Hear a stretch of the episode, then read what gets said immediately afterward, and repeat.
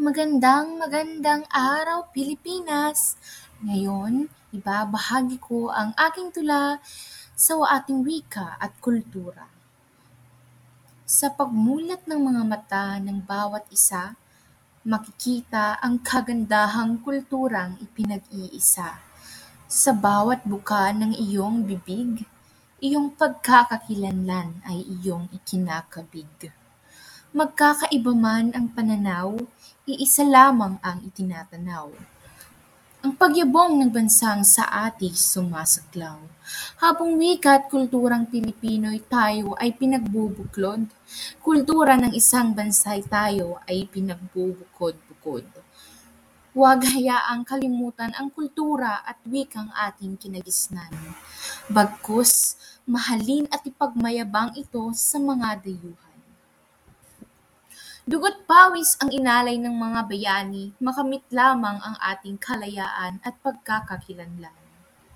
Kaya't tayo ay magtulungan at huwag nating hayaan. Kitang-kita naman ang kayamanang taglay ng kulturang mayroon tayo. Kulturang ipinapakita sa pamamagitan ng pagdiriwang ng maraming Pilipino. Mga Pilipinong bumubuhay sa kulturang nagmula pa sa kanilang mga ninuno. Hindi ito maikukubli at maitatago, bagkus sila'y taas noo.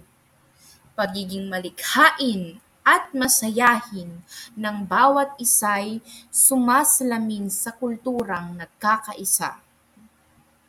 Nariyan pa ang paghahanda ng mga kasuotang makukulay at masarap sa mata.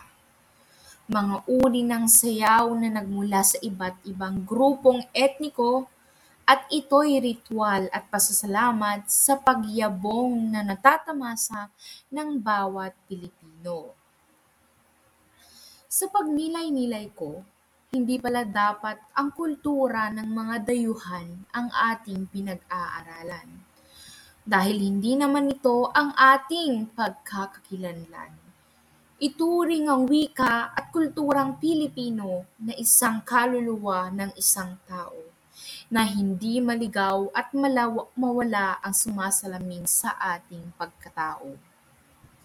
Yon ang aking tula sa wika at kulturang Pilipino. Sana'y mamulat ang ating mata para sa kinabukasan nito.